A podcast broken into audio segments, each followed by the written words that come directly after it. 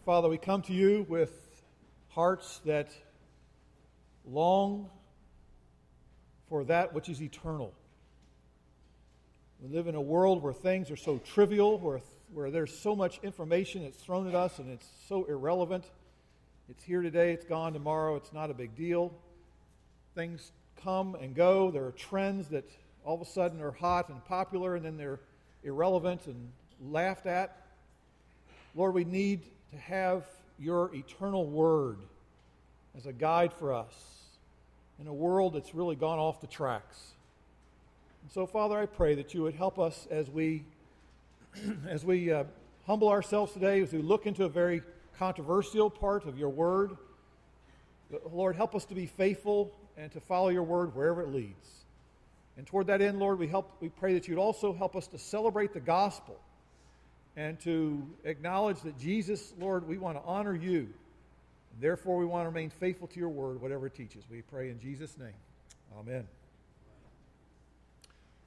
I'm blessed to be uh, able to minister in an age and time in which, if you missed last week's sermon, you can still listen to that, whether it's through a CD in the back here from our, from our tape ministry or uh, sound ministry, or you also can listen online. So I'm hoping that if you were not here last Sunday, that you will listen to that sermon. It's very important to understand what we've uh, covered last week. Um, last week we basically tried to lay out for you the understanding that the Bible teaches that women are not inferior to men. Now, if you heard me say something other than that, you were not carefully listening. Women are not inferior to men, they are equal to men, but they have different roles that are assigned to them by God. Now, the, we, we, we emphasized proof of that particular principle by looking at the dynamics among the members of the Trinity Father, Son, and Spirit. We notice that the relationship in the Godhead, there is equality. The Father, Son, and Spirit are all equal in glory, honor, and in their essence. But among the members of the Trinity, there is role differentiation. We laid that out last week. It's a very important principle. If you don't understand that, then a lot of what we say becomes problematic. So, role differences among equal men and equal women is God's ordained pattern for the family. And we tried to explain that briefly last Sunday. now, these roles we're trying to suggest have been redeemed by the gospel. And that God, for His glory, is taking these roles and He is saying, I want to point people to the gospel through the roles of the differences between men and women in the family relationship. Sadly, as I was reading further this week, I noticed uh, one particular author said that it's not that uncommon that in the relationship between men and women in the marriage relationship, husbands can be, and often are, inactive, inarticulate, lethargic, and withdrawn at home. Many husbands assume a passive role in their relationship to their wife. And this passivity, the author contends, and I would agree with him, drives most wives crazy. Because what they're looking for is a husband who is completely engaged in the relationship, who is showing up every day, interacting with his wife, showing uh, various forms of leadership. now, this same husband may be extremely successful and articulate at work. Most are. But at home, many of these husbands will say in a dozen different ways, I'm tired, just leave me alone. And when the wife makes requests, Many men ignore them. And then when she makes those requests louder, he retreats further. And when she adds pressure and begins to sort of nag or become like a broken record, many of you don't know what that means, sorry. She becomes a person who repeats things again and again. He lapses into sullen silence. And ultimately, if not through the gospel and, and not through the life changing, life impacting truth of God's word, he oftentimes will just withdraw. And one observer then adds a sad description of the fallout of an unbiblical marriage roles, and that's what we oftentimes see in our culture. And even within the church, there are some who, who find themselves in these very unhealthy patterns. We find the passive man and wild women. By that I mean wild in the terms of they are so frustrated, pulling their hair out, trying to make this thing work. Now, what I'm saying here is the gospel is key. The gospel helps to motivate husbands. We tried to talk about this last week. And husbands that need to assume their God given role as loving, servant leaders. That's what we want, and that's what God wants, and that's what God intends for his people to embrace the gospel and live that out. And wives are to help to complement their husbands in their leadership role. And therefore, they display the gospel by yielding to him as unto the Lord. And so, if you want to look that up further, we talked about that in Colossians and Ephesians 3. Now, I'm going to ask something strange I don't want to do, but I am chilly in here. And I've asked to have these fans turned off. They went on fast, now they're on slow, but I'd ask if we could just turn them off. I'm, I'm chilly, my hands are cold. So, could we do that? Thank you. Appreciate that. I don't want anybody so shivering they can't even listen to what I'm saying. I don't mind you shaking. If, it, if, if the Spirit is applying the message, that's okay. But if you're shivering and blowing on your hands, which I feel like doing right now, uh, we might not be able to listen uh, and have good concentration. Now, the other thing I want to be careful is, too, I realize that many women can become angry and critical of an ineffective husband who is not following the right role. And when that happens, then we have a tendency to see, the, again, role reversal and the problems on that end of the equation. And again, I would say, I don't have all time to talk about that this morning, but clearly Scripture speaks to these issues about each focusing on what God is calling them to do and applying the gospel to their hearts and lives is the only hope of seeing marriages redeemed and changed and made the better for the glory of Christ. And so that's what I wanted to lay out there as building from last week. Now let's move forward. This morning, I've got my armor on and I'm ready to deal with another hotly debated uh, topic the roles of men and women in local church leadership. Now, I'm aware as I looked, tried to do some research on this, I couldn't find a lot of specific answers, but I went online and I looked at um, Wikipedia, and they listed 36 what they called evangelical denominations. Now, that includes anybody and everybody that, for whatever reason, they, they fit under that heading. I don't know where they came up with that, but anyway, that's what they have 36 denominations and they list of those, 25 of the denominations listed ordain women. And 11 of those denominations do not. Now, what I'm trying to use with that particular crazy statistic, and again, I'm not trying to distort things, but I'm just saying that's a sampling that shows that by and large, this is a trend that's moved in the direction of increasingly more and more denominations are ordaining women. And there is now, I would say, a minority of, of denominations that do not. Now, that raises some questions because some denominations would claim that to ordain women is really appropriate, it's something to rejoice over because women have been so oppressed for so many centuries. Now, we're not arguing about the, the issue of whether women have been oppressed. We would concur with that. But some denominations will also argue that the gospel of liberation ought to bring about an equal roles of men and women, that there should be no distinction between men and women because of, they, they would claim, the gospel. And some would claim that those who limit the preaching responsibility and the eldership to men are actually nothing more than patriarchal chauvinists. Now, what about our church? Are we patriarchal chauvinists? God help us. I don't want to be in that camp. But did you know that our church constitution? How many of you know that we have a constitution? Uh, don't answer that question. Okay, we do have a we do have a constitution. It's a rather old document. Uh, it precedes me, uh, but anyway, it has in its section six on officers. It says, "quote Pastors, elders, and deacons shall be men." Period. Unquote.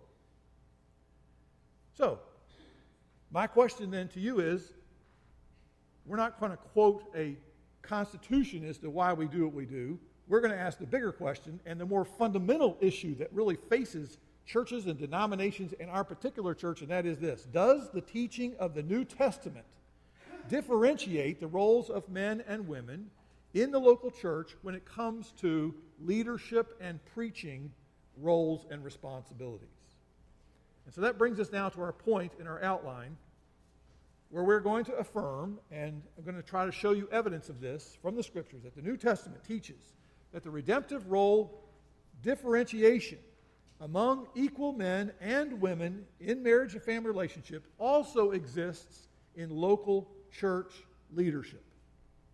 So we're arguing in two realms in the marriage relationship and home, and also in the relationship of the local church, in the realm of the local church leadership. Now, if you got your Bible, let's turn it open and let's find our way into 1 Timothy chapter 3. 1 Timothy 3, page 1411 in your Pew Bible.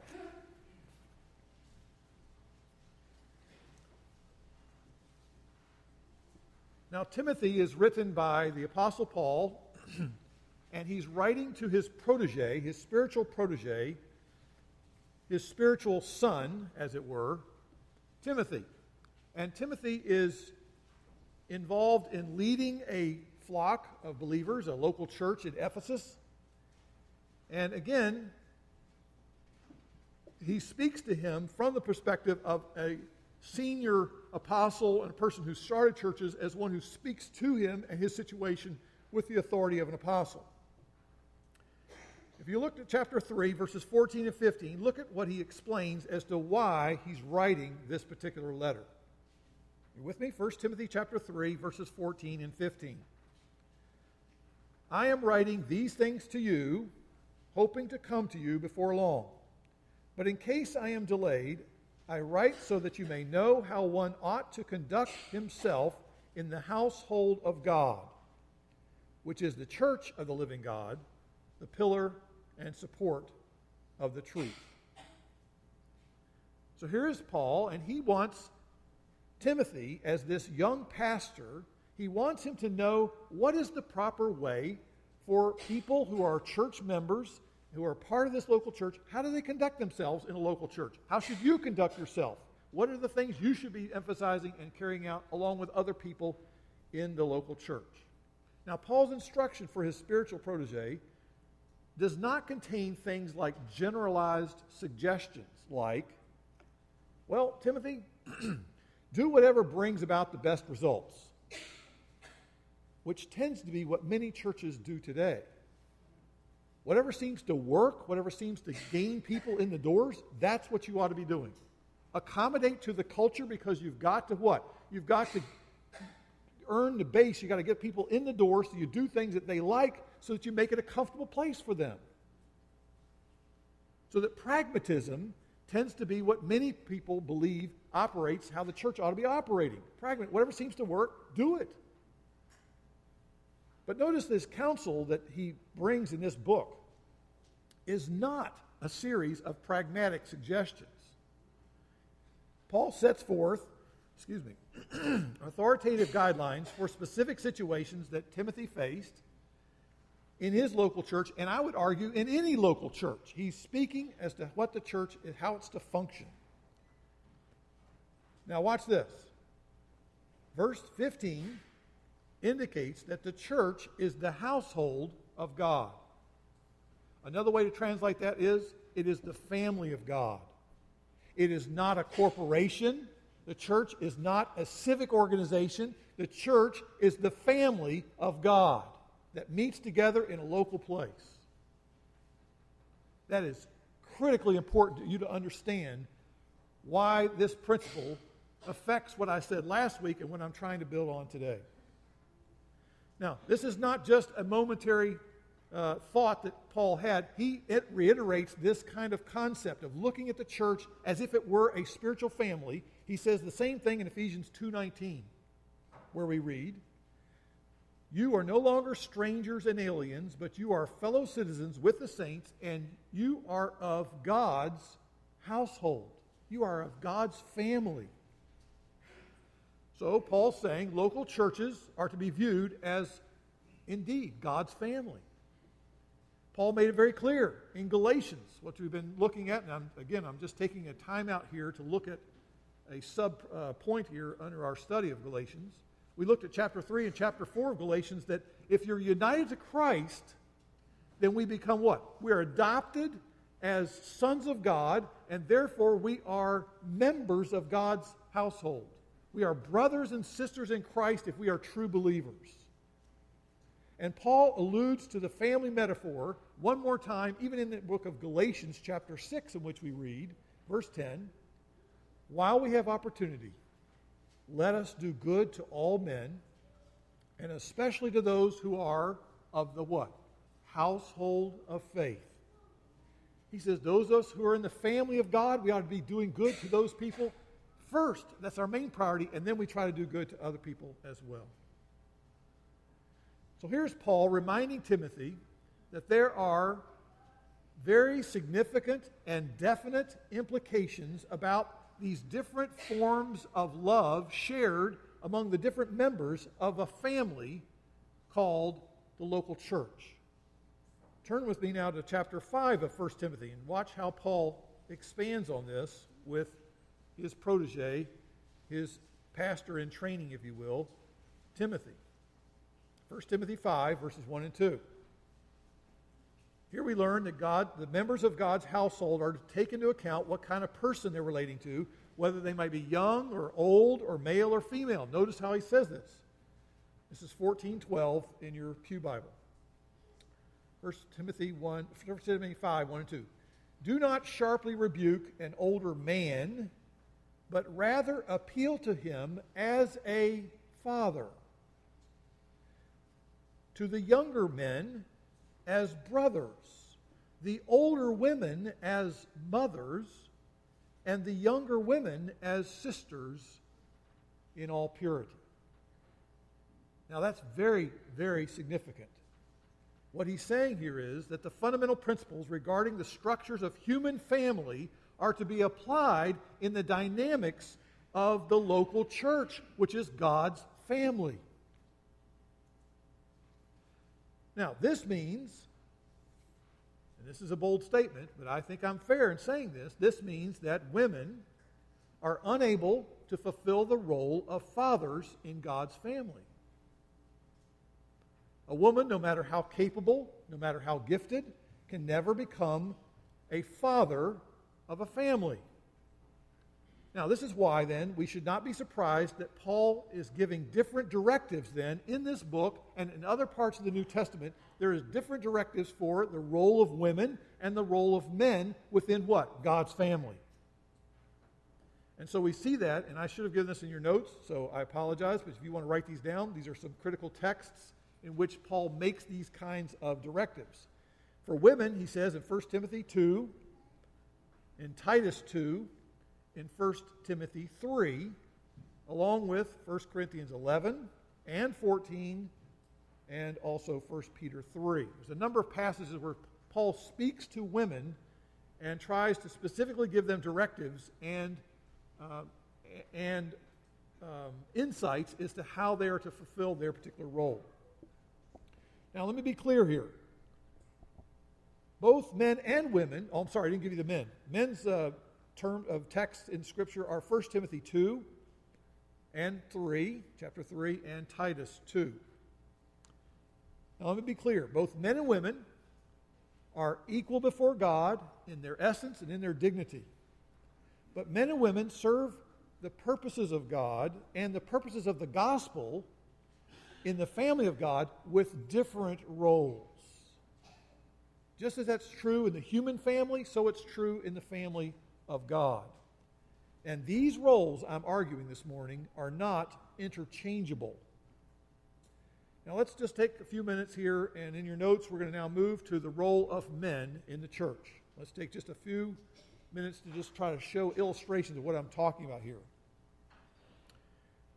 Now, let's not forget that in writing to Timothy, Paul is speaking into the life of this man who is serving as a pastor, an overseer, an elder of the household of God in the city of Ephesus. And he wants Timothy to understand that there are biblical requirements, and he's going to spell them out here as to for those who want to carry out these father like responsibilities in the local church, he says, you've got to follow these directives. You don't just pick anybody you want. Have some very specific things you need to make sure are true of these individuals. And so they're found in 1 Timothy chapter 3. Maybe you could have that in front of you. Also repeated in Titus chapter 1. But look at 1 Timothy chapter 3, beginning in verse 1. It is a trustworthy statement. If any man aspires to the office of overseer, it is a fine work he desires to do. Notice the masculine pronouns in that particular verse, which are also found throughout those next few verses from 1 till 6. And you'll notice here that he states what's important and what we're looking for in the person who assumes the role of eldership and overseer of a local church. They must be a godly man. Godly men are the ones who should therefore be put in this position. And notice verse 2 an overseer then must be above reproach. These are not optional, uh, wished for characteristics. These are things that must be in place. These are things that must be true of qualities exhibited in the men who would assume the, the servant leader role in God's household. And these qualities then should be true, obviously, for every man. We would want that, and it obviously is something that's a goal that every man ought to have is say, I, I want to strive and I want to uh, desire and I have a, a, a, a, an aspiration to move in this direction that my life would be so that these qualities are in my life because obviously these qualities are the kinds of qualities that make for a man who honors God and who is a godly man. But while that may be something that we all strive for or long for or hope, aspire for, they are mandatory for elders and overseers. And so Paul insists that Timothy not appoint any man to be an elder who is not living an exemplary life. Now I want to stop right there when I look at this comment above reproach, which I would understand to mean there's no flagrant sin that you can stick on this. It, it just doesn't stick. It's like Teflon man. It just doesn't hold. There's no obvious area of, of uh, flagrant sin that this person is known for in their life now. I'm not talking about their past life, I'm talking about where they are now. Now, let me just say again why is that so important? Why does he say this must be in place?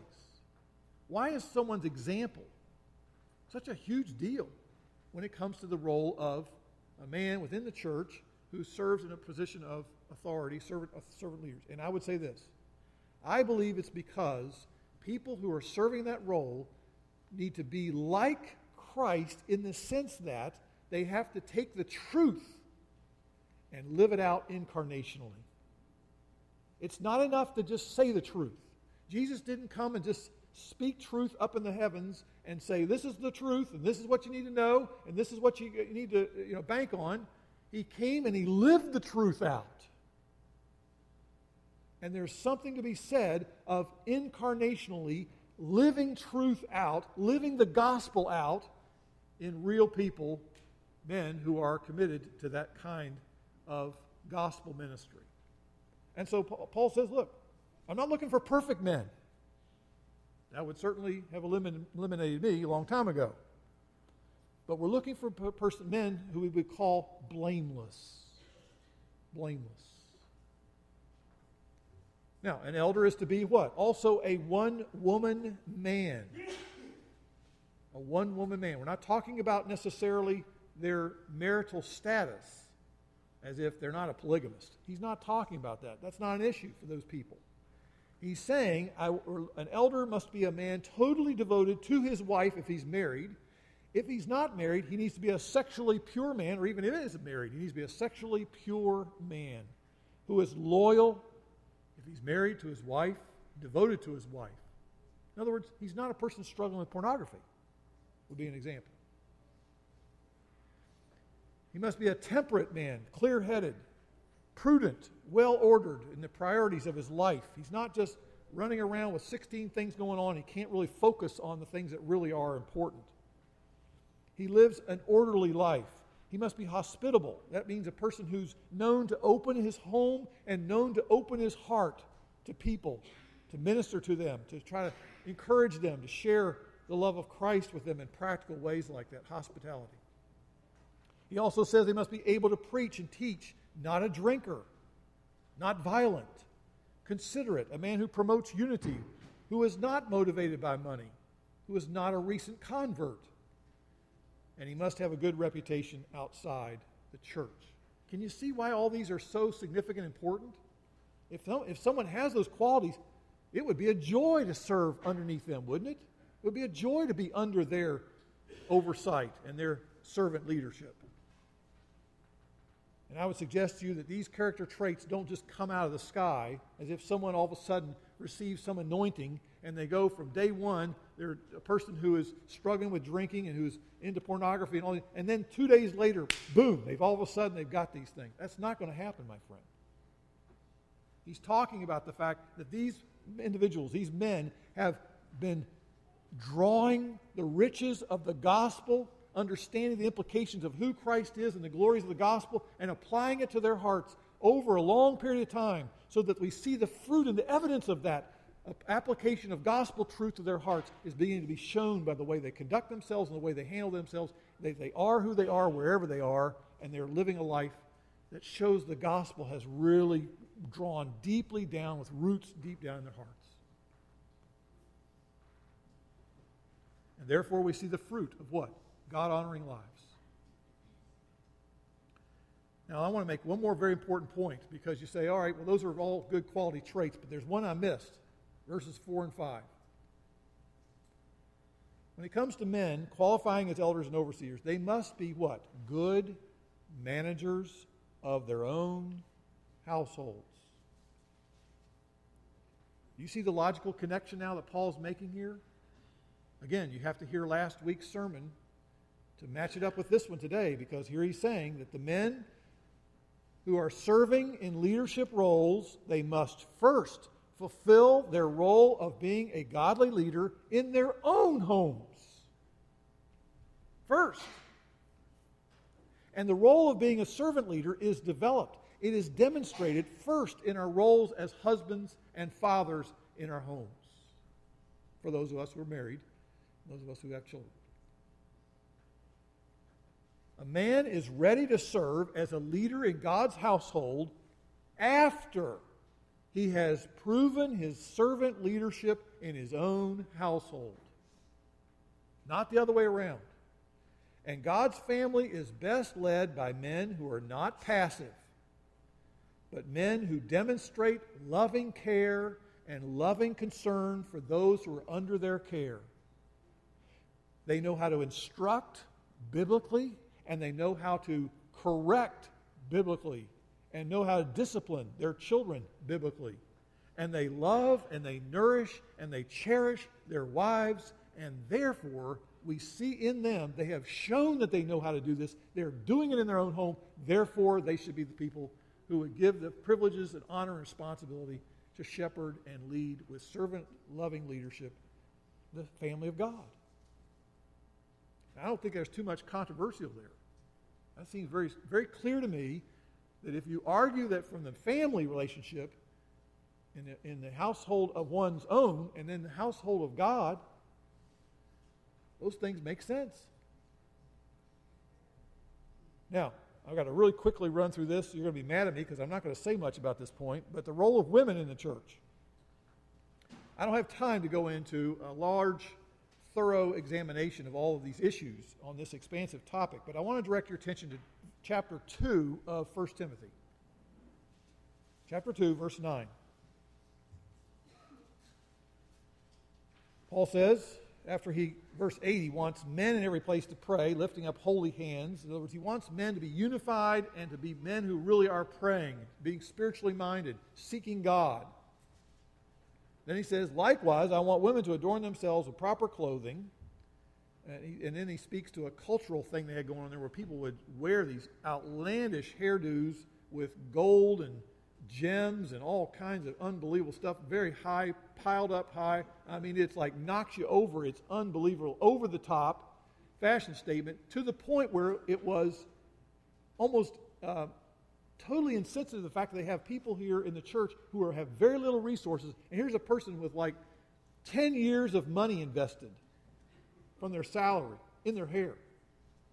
I mean, it just, it was causing a problem. It's like, it doesn't do anything to try to, you know, bring people together as a family. It's almost like, hey, look at me.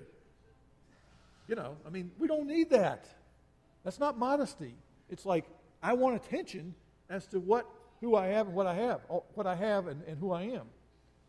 So then he says, what? I want women to be known by their good works as befits women making a claim to godliness. Let a woman quietly receive instruction with entire submissiveness. I do not allow a woman to teach or exercise authority over a man, but to remain quiet. For it was Adam who was first created, and then Eve. And it was not Adam who was deceived, but the woman, being quite deceived, fell into transgression. Women shall be preserved through the bearing of children if they continue in faith and love and sanctity with self restraint. Can't unpack all that whole text there, but let me just say this. In these verses, Paul explains that women are not to exercise authority over men. That's one of his main points there. Verse 12. And in order to not jeopardize the God given role of men in the church, women then are called upon, because of the gospel, to yield and to submit, to follow Jesus, who also submitted, and to, in so yielding to the men, therefore, when it comes to the idea of public teaching and preaching of the word and assuming leadership over other men, they say, No, I'm not going to go there. I'm going to yield to the ways in which God is asking me to yield. Now, why do they do this? Is it because Paul is saying, I have cultural biases here? Is it because Paul is, again, this patriarchal discrimination saying, well, this is the way it's always been, I'm a man, and I'm, you know, is it all about control? No. He's arguing from creation. He's arguing this is the way God set things up. So, therefore, the role is tied to the differentiation that God designed between men and women from the beginning. So, you've got to go all the way back into Genesis and think that through. It's not a cultural thing, it's a creation thing. Now, this does not suggest that women, and hear me out now, this does not suggest that women are inferior to men in their teaching ability, not at all. In their communicative skills, not at all. Many women are far better at communicating than I am or their biblical insights. They have tremendous insights into the Word.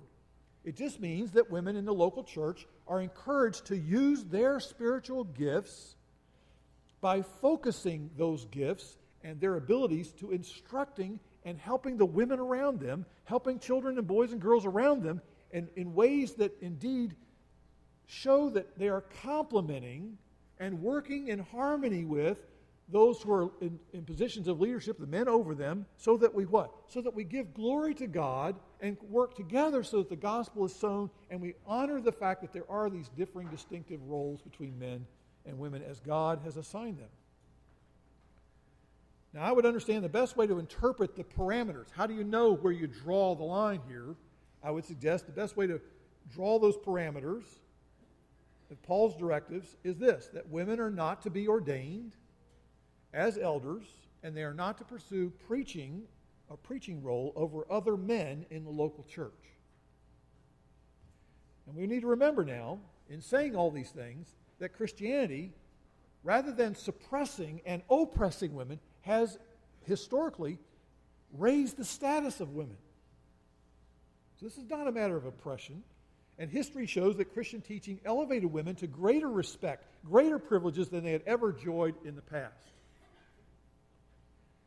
The New Testament insists that while men and women enjoy status of being equal before God, they nonetheless are assigned different roles in their households and in the household of God. Now, I don't have time to unpack this either, but look sometime later today at Romans chapter 16, in which Paul, at the end of that book, starts listing hello to this person, give my shout out to this person, hello to this person over here, be sure to greet this person. And he lists a number of people who've been helpful in the ministry that he's been involved in. Very interesting listing because in that listing, there are many practical uh, suggestions implications. Uh, maybe I'll talk about that in just a minute here. I got ahead of myself. I'll say that for my final points here. Sorry. I guess my question I want to raise at this point was this. How can we expect the differentiation of roles within a marriage relationship? Of a wife who is, because of the gospel and following Jesus, is learning to submit to the role of her husband as the head of, the, of his family and of his wife, and yet having in the church a wife that somehow would be in an elevated position in which she's teaching the men, telling them what to do. It, it, does, it messes the whole equation up. So I again raise the question how can you affirm the ordination of women when these things are clearly taught in Scripture of the differentiation of roles between men and women in their house and in the household of God? Okay, let's get into some practical implications here. What do we draw from this brief overview of the roles of men and women? Number one, I'm going to give you at least five here. Elders, and you must hear me on this one too, have limits on their authority. Elders will definitely answer to God for the way in which they use their opportunities for leadership. Therefore, they dare not abuse their delegated authority. The passage I go to here is 1 Peter chapter 5, in which Peter says, Listen, I'm a fellow elder. I'm writing to you elders, and I want you to know something. Here, let's turn right there and just show you real quickly. 1 Peter chapter 5, page 1442. By the way, it doesn't say, I, Peter, the first pope. He says, I, therefore, exhort the elders among you as your fellow elder. And then he goes on to say, listen, I'm also a person who watched Christ die and suffer on that cross. He says, I want to sober you with that thought. Don't you ever take lightly what you're doing in a local church because that church was bought by the blood of Christ. And any church that abuses their authority of those who are in positions of leadership and shows such disrespect for women and holds them down and doesn't let them do anything in the church is indeed, they're going to be accountable to God, to Christ Himself, who is the head of the church. So Paul says, I mean, Peter says here, he says, according, uh, um, we are to what? As a witness of Christ, partaker of the glory that is revealed, shepherd the flock of God among you, not under compulsion, but voluntarily, according to what? The way you think it works best for you? No, according to the will of God. You follow God's ways. if you're in this position, you better be following God and what He has clearly taught in the Scriptures and then say you're not going to do it for money, you're not going to do it with eagerness, you want to do it. Verse 3 not lording it over those allotted to your charge, but proving to be examples. Elders are to be men who are like a billboard that says, if you're looking at my life, hopefully you're going to see some measure of Christ. And somehow the treasuring of the gospel becomes clear in how I'm living my life. Anything good in my life, it's pointing to Christ, it's pointing to the gospel. And therefore, church members can and are to subject themselves to this position of authority. And this is taught in Hebrews chapter 13. Take a second look there, if you will. A couple pages over, Hebrews 13, verse 17. Church members are to yield to the godly leadership of those that God has allotted to them. And here's a text that proves that very explicitly, clearly. Hebrews 13, 17, page 1433. Obey your leaders and submit to them, for they keep watch over your souls as those who will give an account. There we go. It's not abusive authority. They must give account, and those of us who live under that authority, we must subject ourselves to it, submit to it. Now, this implies that in order to obey this injunction, to obey your your leaders, believers must be formally associated with the local church so that you can say, Those are my leaders. I am under their care. That's why church membership is so critically important. You must say, I am one of you. I am a part of this flock. I am putting myself underneath those whom God has put over me as shepherds of the flock of God. And therefore, each member is to submit yourself to godly shepherds who are over you. You can't do that if you're not a member of a local church. So, that's another reason why many of us need to take seriously the whole idea of pursuing church membership if you really are a believer in Jesus Christ. All right, number two application implication. We as church leaders are committed those of us who are in the position of leadership, elders and deacons, that we are committed to encouraging the men of our church to assume leadership roles by giving them ministry and serving opportunities so that servant leaders can be developed among our men. And by the way, if you look at one of our core values, I don't know if you're familiar that we have a statement of all of our core values in our mission statement. Number five of core values says, We value making mature disciples and servant leaders. We're passionate about that. We believe that leaders are no, not good leaders unless they're servant leaders. And so our vision statement expresses our heart's desire, and we're longing to disciple men so that they might see God's glory reflected in the lives of these men, transformed disciples of Christ who live out gospel truths in everyday life in our homes, in our church, and in the world. So that's what we're committed to as a church. We believe it's very important that those things be lived out in our homes and in our church. That's what disciples do. All right. Number three true discipleship involves training up wise, godly men to be servant leaders in their own households first, and then seeing those same godly, spiritually mature men minister and shepherd to many others in God's household. Hear me out on this one, please. It is not wise to appoint elders in a local church.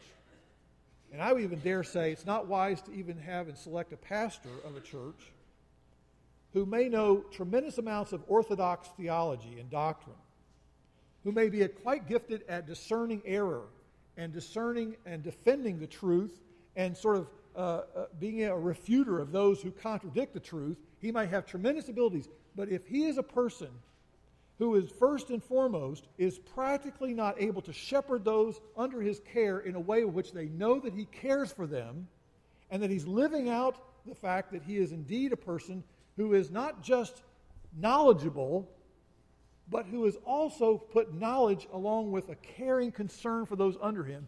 That is an absolute critical combination. You can't have one without the other. And you can't have a person who cares and doesn't know theology and doctrine two must be married together. Number four. Are you still with me? Okay, we're almost done. Number four.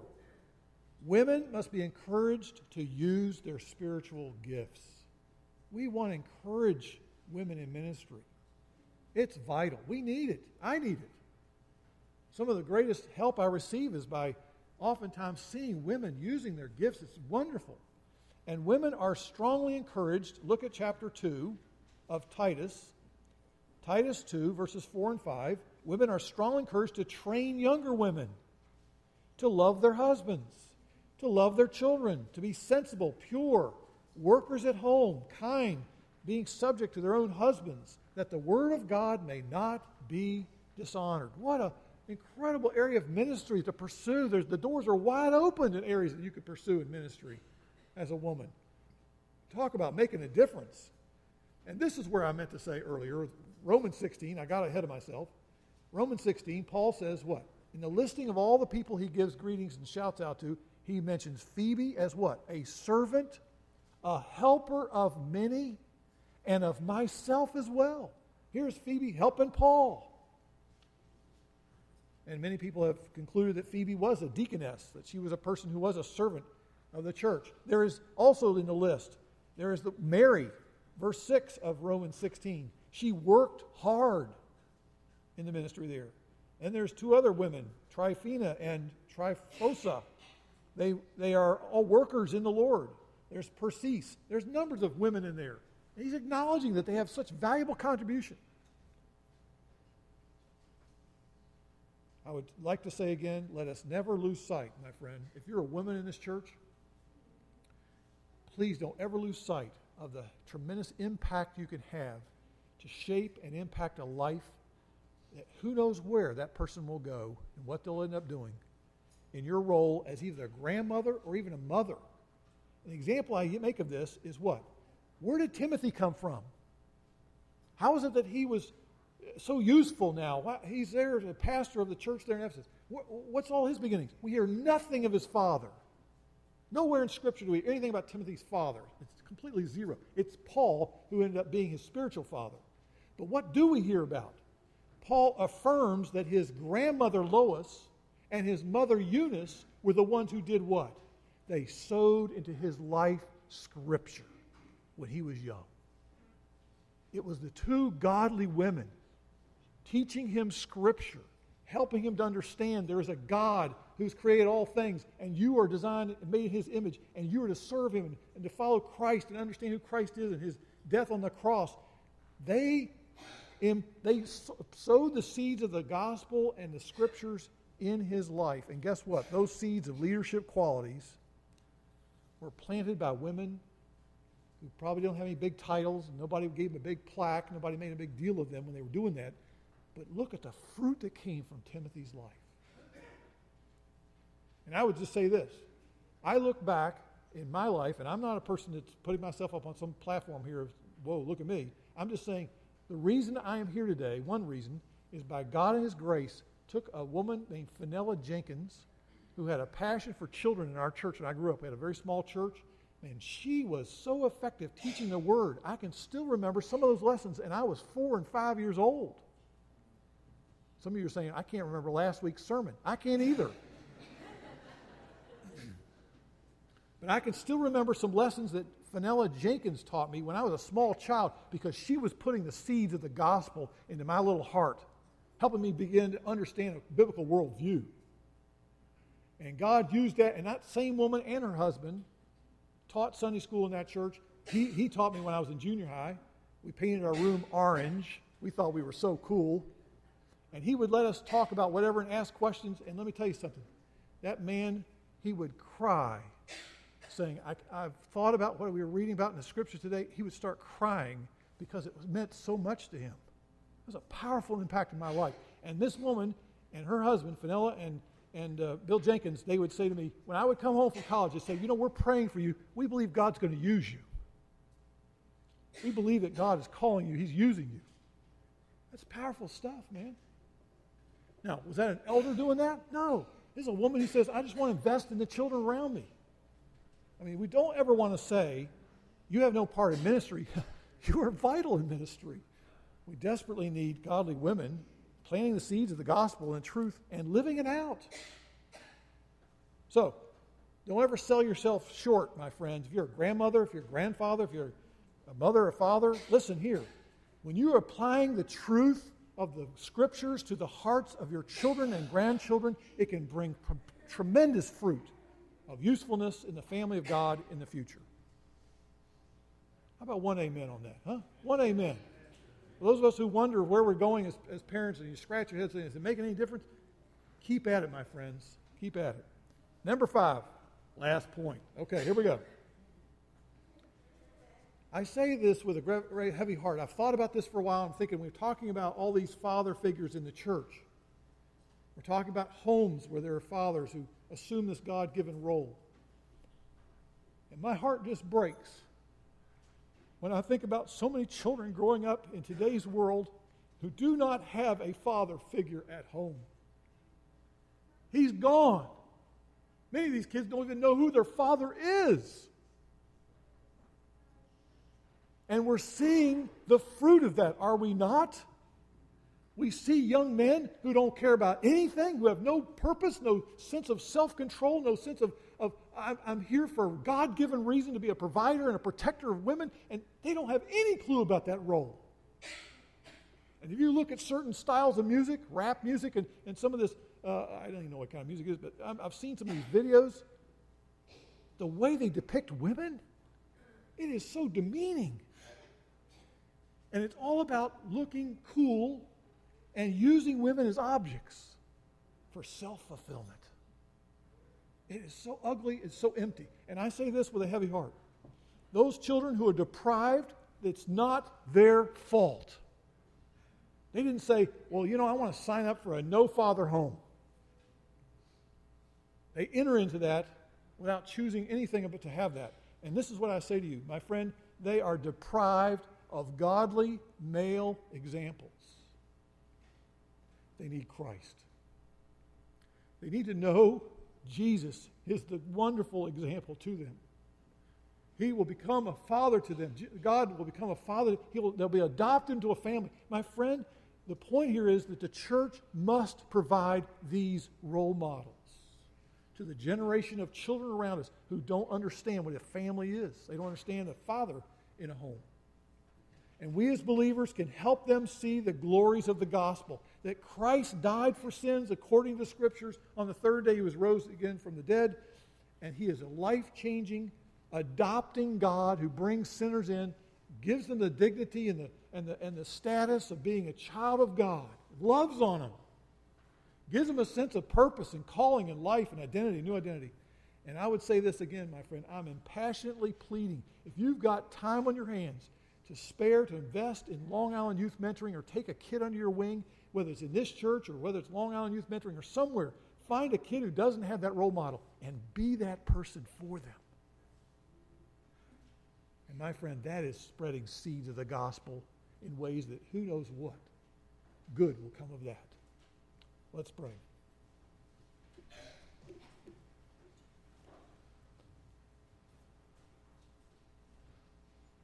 Our Father, we, we certainly do not ever want to handle the Scriptures as an attempt to try to hold on to power and control and use it as a club to hit people over the head and try to oppress anybody.